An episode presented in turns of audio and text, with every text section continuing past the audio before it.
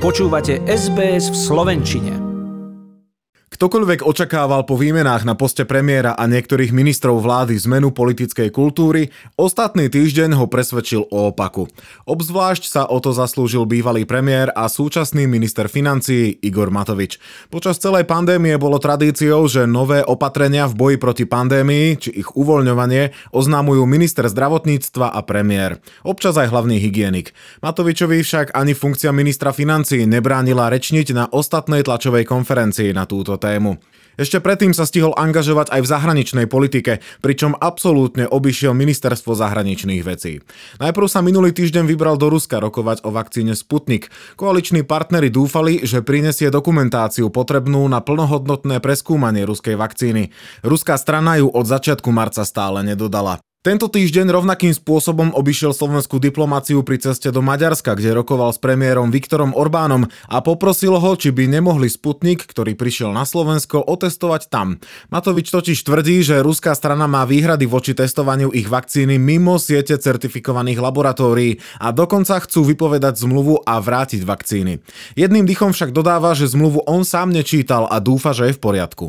Maďari sa ale nechvália tým, že závery ich laboratórií boli rovnaké ako tých slovenských. Málo podkladov. Maďarská lekárska komora tvrdí, že nemôže s čistým svedomím odporučiť ruské a čínske vakcíny. Zmluva Maďarska s Ruskou federáciou o vakcíne Sputnik je však verejná. Žiadna podmienka o netestovaní v necertifikovaných laboratóriách v nej nefiguruje, hovorí prezidentka Zuzana Čaputová, nasleduje vyjadrenie riaditeľky Štátneho ústavu pre kontrolu liečiv Zuzany Baťovej pre RTVS. Na základe oboch preštudovaných dokumentov konštatujem, že toto tvrdenie nie je pravdivé a teda dôvodom požiadavky na vrátenie bola iná skutočnosť. Podľa môjho názoru ide o zmluvu, ktorá by mala byť príslušným spôsobom povinne zverejnená. Je na rozhodnutí toho, kto zmluvu uzavrel, aby k tomuto urobil všetky kroky. Ďakujem pani prezidentke, že sa aktívne zaujíma o túto tému. Zo svojej pozície bola jediná, ktorá vniesla viacej faktov do danej situácie a overila ich. Šukl nemal možnosť nahliadnúť do zmluvy. Minister zdravotníctva Vladimír Lengvarský odmieta vakcínu Sputnik uvoľniť do obehu bez otestovania. Výsledky zatiaľ nie sú priaznivé. Expremiér Matovič však z celej situácie viní Štátny ústav pre kontrolu liečiv a dokonca osobne útočí na jeho riaditeľku. Matovič neváhal slovenských vedcov a Ústav pre kontrolu liečiv častovať vulgarizmami nielen na svojom Facebooku, ale aj na štvrtkovej tlačovej konferencii, na ktorej vysvetľoval situáciu okolo ruskej vakcíny. Medzitým šéfke ústavu Zuzane Baťovej vyjadrili podporu prezidentka, minister zdravotníctva, konzílium odborníkov, hlavný hygienik či dokonca verejnosť, ktorá jej v piatok húfne nosila kytice.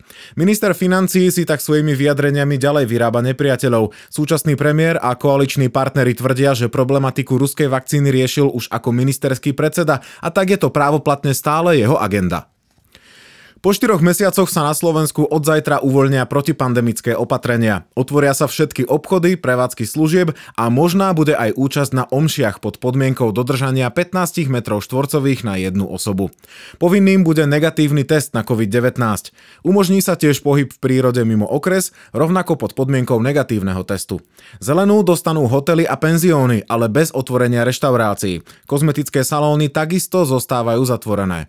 Mnohé prevádzky fungovali počas pandémie ako výdajné miesta pre online objednávky. Od pondelka si zákazníci budú môcť napríklad oblečenie vyskúšať priamo v predajni, hovorí PR manažérka nákupného centra Eurovea Olga Hammer. Tovar majú, náskladňa otvoria, budú regulovať pravdepodobne podľa tých prvých dní, keď sa otvorí, že aký bude dopyt, že či budú mať plný stav, alebo bude menej predavačiek na prevádzke. Nejaké prevádzky zanikli, áno, zanikli. Niektoré nezvládli tú situáciu. Okrem toho sa menia aj pravidlá nosenia rúšok a respirátorov. Rúško už nebude povinné v exteriéri, pokiaľ sú osoby mimo spoločnej domácnosti od vás vzdialené aspoň 5 metrov. Respirátory po novom nebudú musieť nosiť žiaci v školách ani pedagogickí pracovníci. Tým bude stačiť len rúško. Rúško môžu za respirátor nahradiť aj zamestnanci, ktorí majú chronické ochorenia dýchacích ciest či kožné ochorenia tváre. Trojnásobný majster sveta a najúspešnejší slovenský cyklista Peter Sagan po 4 rokoch v tíme Bora Hansgrohe údajne končí, píšu to prestížne francúzske noviny L'Équipe. Tento rok mu totiž v nemeckom zoskupení končí zmluva a podľa všetkého by mal presedlať do belgického týmu Deceuninck Quick-Step. Peter Sagan na margo prestupu povedal, citujem: "Pravdu povediac, necítim sa starý, mám 31 rokov a podľa mňa ešte nie som v jeseni mojej kariéry. Stále mám čo ukázať a dokážem víťaziť napriek tomu, že prípravu mi narušil COVID-19, povedal v rozhovore pre Cycling News. Chcete počuť viac relácií ako táto?